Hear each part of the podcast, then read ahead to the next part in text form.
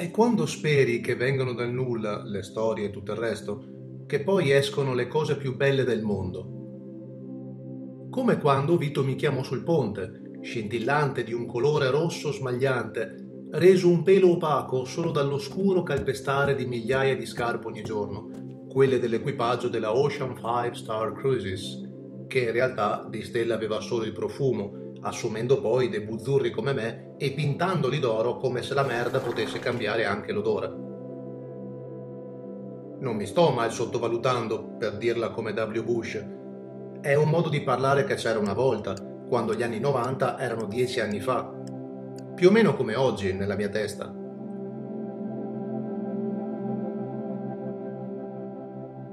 Ero poco meno che trentenne quando entrai in una crociera per la prima volta e non era come cliente. Non ero uno di quei passeggeri eleganti che si vedono nei vecchi film, nel mio caso neanche in quelli. Li avevo sempre immaginati come tipi scicchettosi e raffinati, forse con la puzza sotto il naso. Di sicuro uno di loro non avrebbe mani per creare un vaso, o sapere anche solo che cos'è l'argilla. Magari non sapevano neanche cucinare, e per me erano dei mostri.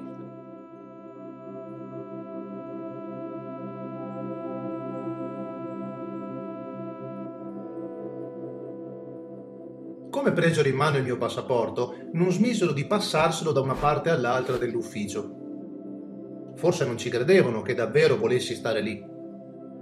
E avevo pure fatto il colloquio con un super manager della compagnia, il colonnello, con cui avevo sorseggiato un martini nella villa estiva. Quella sua, la mia era occupata. Il colonnello mi introdusse nell'ambiente ripugnante e retrogrado che sarebbe diventato la mia nuova casa per i successivi sei mesi, sotto un tetto di lamiere che sta sotto un altro tetto e così via per 16 volte, dai motori a fianco ai quali dormono insani e instabili macchinisti, fino alle suite più pregiate, quelle da 5.000 dollari a settimana.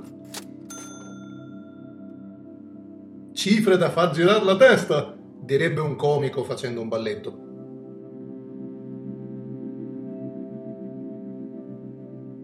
Ma lì per davvero c'era questa gente disposta a pagare fior di stipendi da operaio pur di sentirsi VIP per un giorno. E, oltre a questi, c'erano altri beceri personaggi più patinati che si sciantavano delle piccole ragazzine thailandesi. Ne avevo vista bizzeffe che se ne stavano distese su un materassino, a giocare col telefono, aspettando il momento lugubre di tornare in cabina il paradiso per uno, l'inferno per l'altra. Sembravano pezzi di carne degradata, drogate al proprio destino, senza possibilità di scelta. Ma chi lo dice che meritassero una vita migliore? Non c'era nessuno a mettersi in mezzo, tantomeno i manager, che invece organizzavano spettacoli per le famiglie sulle navi della compagnia.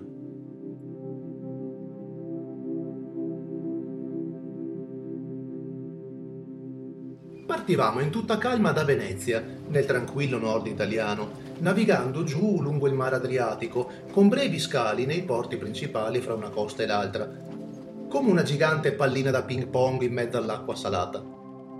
Poi da lì si andava in Grecia, Turchia, si girava un po' il Mar Nero, poi di nuovo nel Mediterraneo e se risaliva l'Italia seguendo la costa occidentale. Il passo verso la Spagna, quindi, era breve. A volte mi veniva voglia di pescare, come quando ero piccolo con mio zio. Lui prendeva la macchina presto la mattina e mi passava a prendere. Io ero già vestito e bardato di tutto punto. Ma, sotto il cappottino, indossavo il gilet a mille tasche che mia madre aveva recuperato in chissà quale mercato di quartiere. Eccezionale! Eccezionale.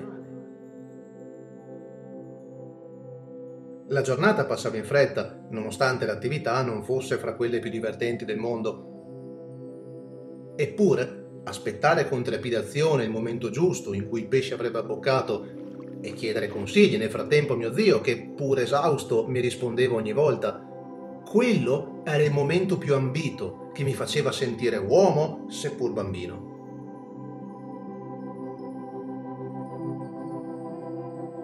È come un rapido barlume ormai nei ricordi più profondi, ma sentire ancora quella sensazione mi sembrava un paradiso in confronto alle ore spese in nave a correre da un lato all'altro del lunghissimo corridoio 5 per salire poi non so quanti piani e iniziare il turno serale al ristorante italiano. Gli ospiti erano già seduti alle 6, ragazzi, muovetevi, cazzo! Gridava ogni sera il nostro maître, o come lo chiamavamo noi, il motivatore. Quella sera neanche lui fu in grado di distrarmi dalla luna rossa che brillava in cielo. Una speranza segnata a caratteri cubitali nell'oscurità per ricordarmi che avevo un obiettivo, viaggiare.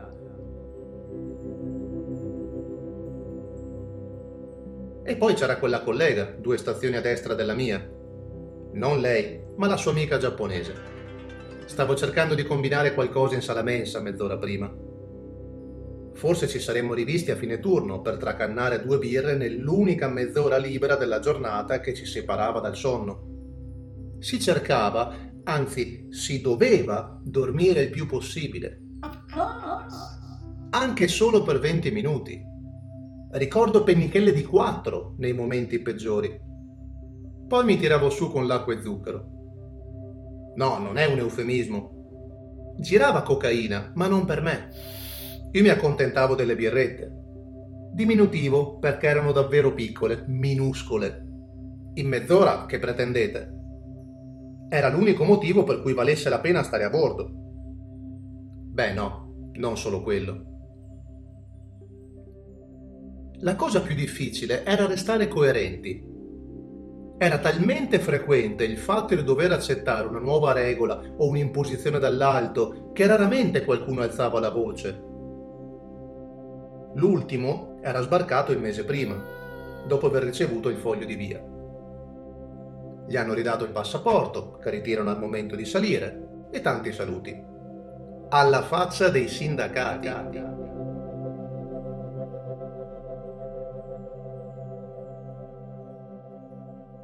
Ma erano tante altre le cose peggiori da sopportare. Ad esempio, ai sudamericani era proibito avere la notte libera per uscire dalla nave, svagarsi o distrarsi da quel mondo galleggiante, per il solo fatto che avrebbero potuto non tornare più, considerate le condizioni di lavoro.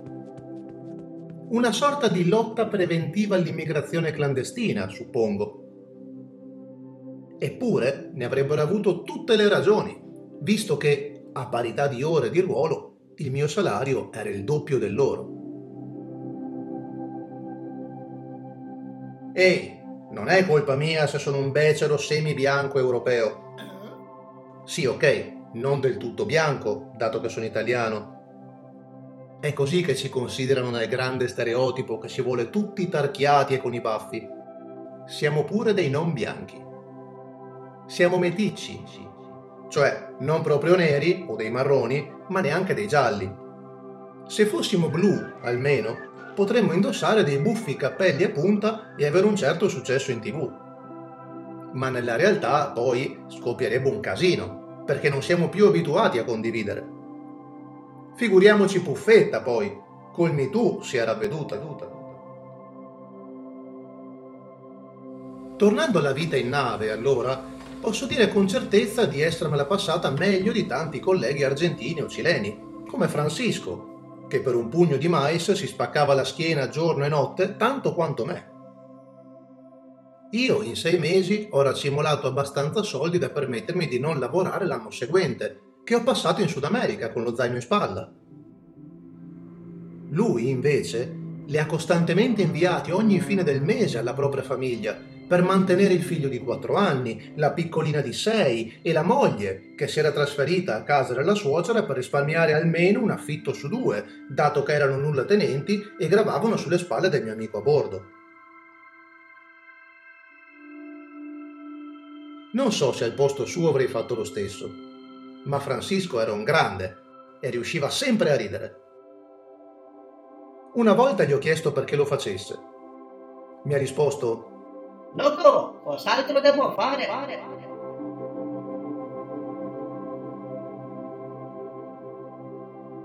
Ok, ammetto che tutto ciò mi era tristato.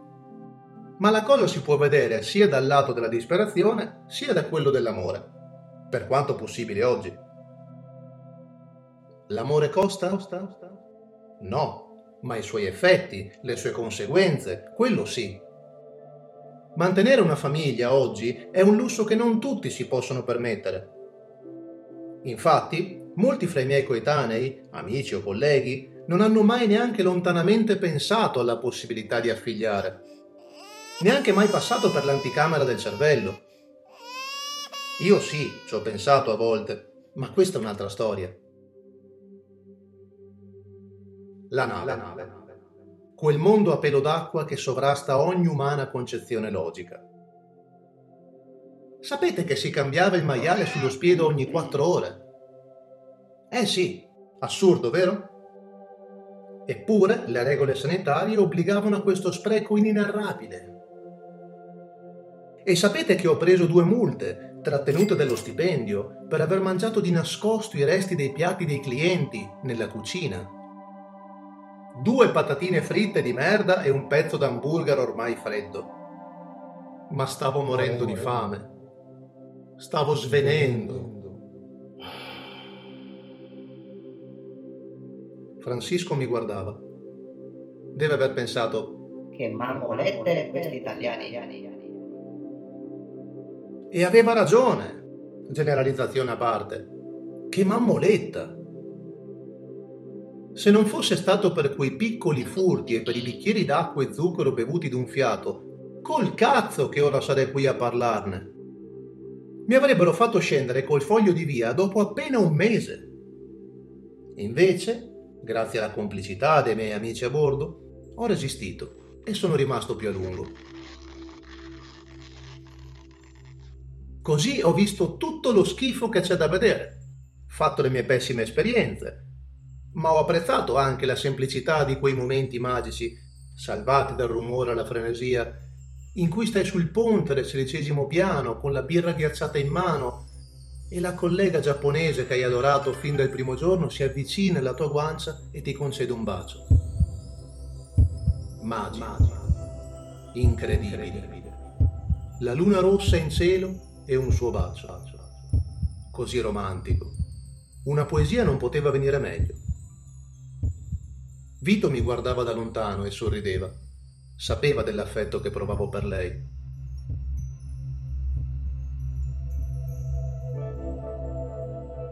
e io già andavo oltre.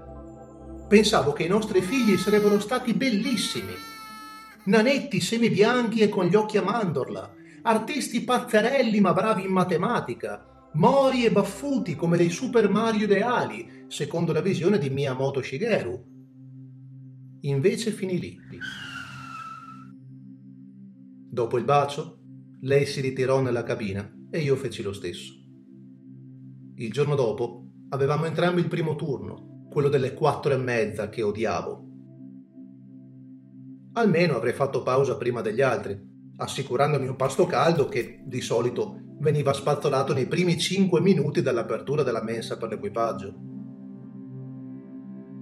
Mi faceva un certo effetto sentirmi parte di un gruppo che si definiva equipaggio, come se fossimo stati realmente tutti fratelli, come un raduno di fanatici neocatecumenali, ma senza tutte quelle balle sulla religione. Non ho rispetto. Rispetto la fede, ma non la religione. E questo voglio chiarirlo. Fede, spiritualità, morale. Ok. Religione organizzata, regole elitarie, dogmi.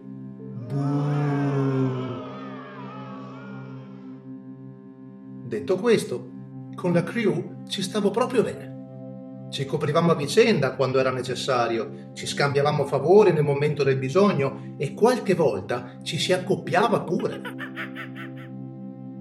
Non c'era gelosia, almeno fino a che non si venivano a formare delle coppie fisse, che non sempre erano con la stessa persona con cui si aveva cominciato. Ad esempio, ricordo che Nicola all'inizio frequentava questa ragazza, Assunta, che veniva dalla sua stessa regione, la Lombardia. Andò tutto bene per il primo mese, finché Nicola invertì la rotta e si invaghì di me. Non essendo una cosa reciproca, io lo indirizzai verso Channarong, il tuttofare thailandese che invece era alla ricerca di compagnia maschile. Credo che lui, a sua volta, lo inoltrò a un collega e connazionale, come si farebbe in ufficio con una mail divertente. Ora i due convivono in un sobborgo di Pattaya, se non ricordo male. Dovrei andarli a trovare, ma ho perso i contatti con quell'ambiente e mi vergogno a telefonare solamente per scroccare un letto. Sarà per un'altra volta. Fine della prima parte.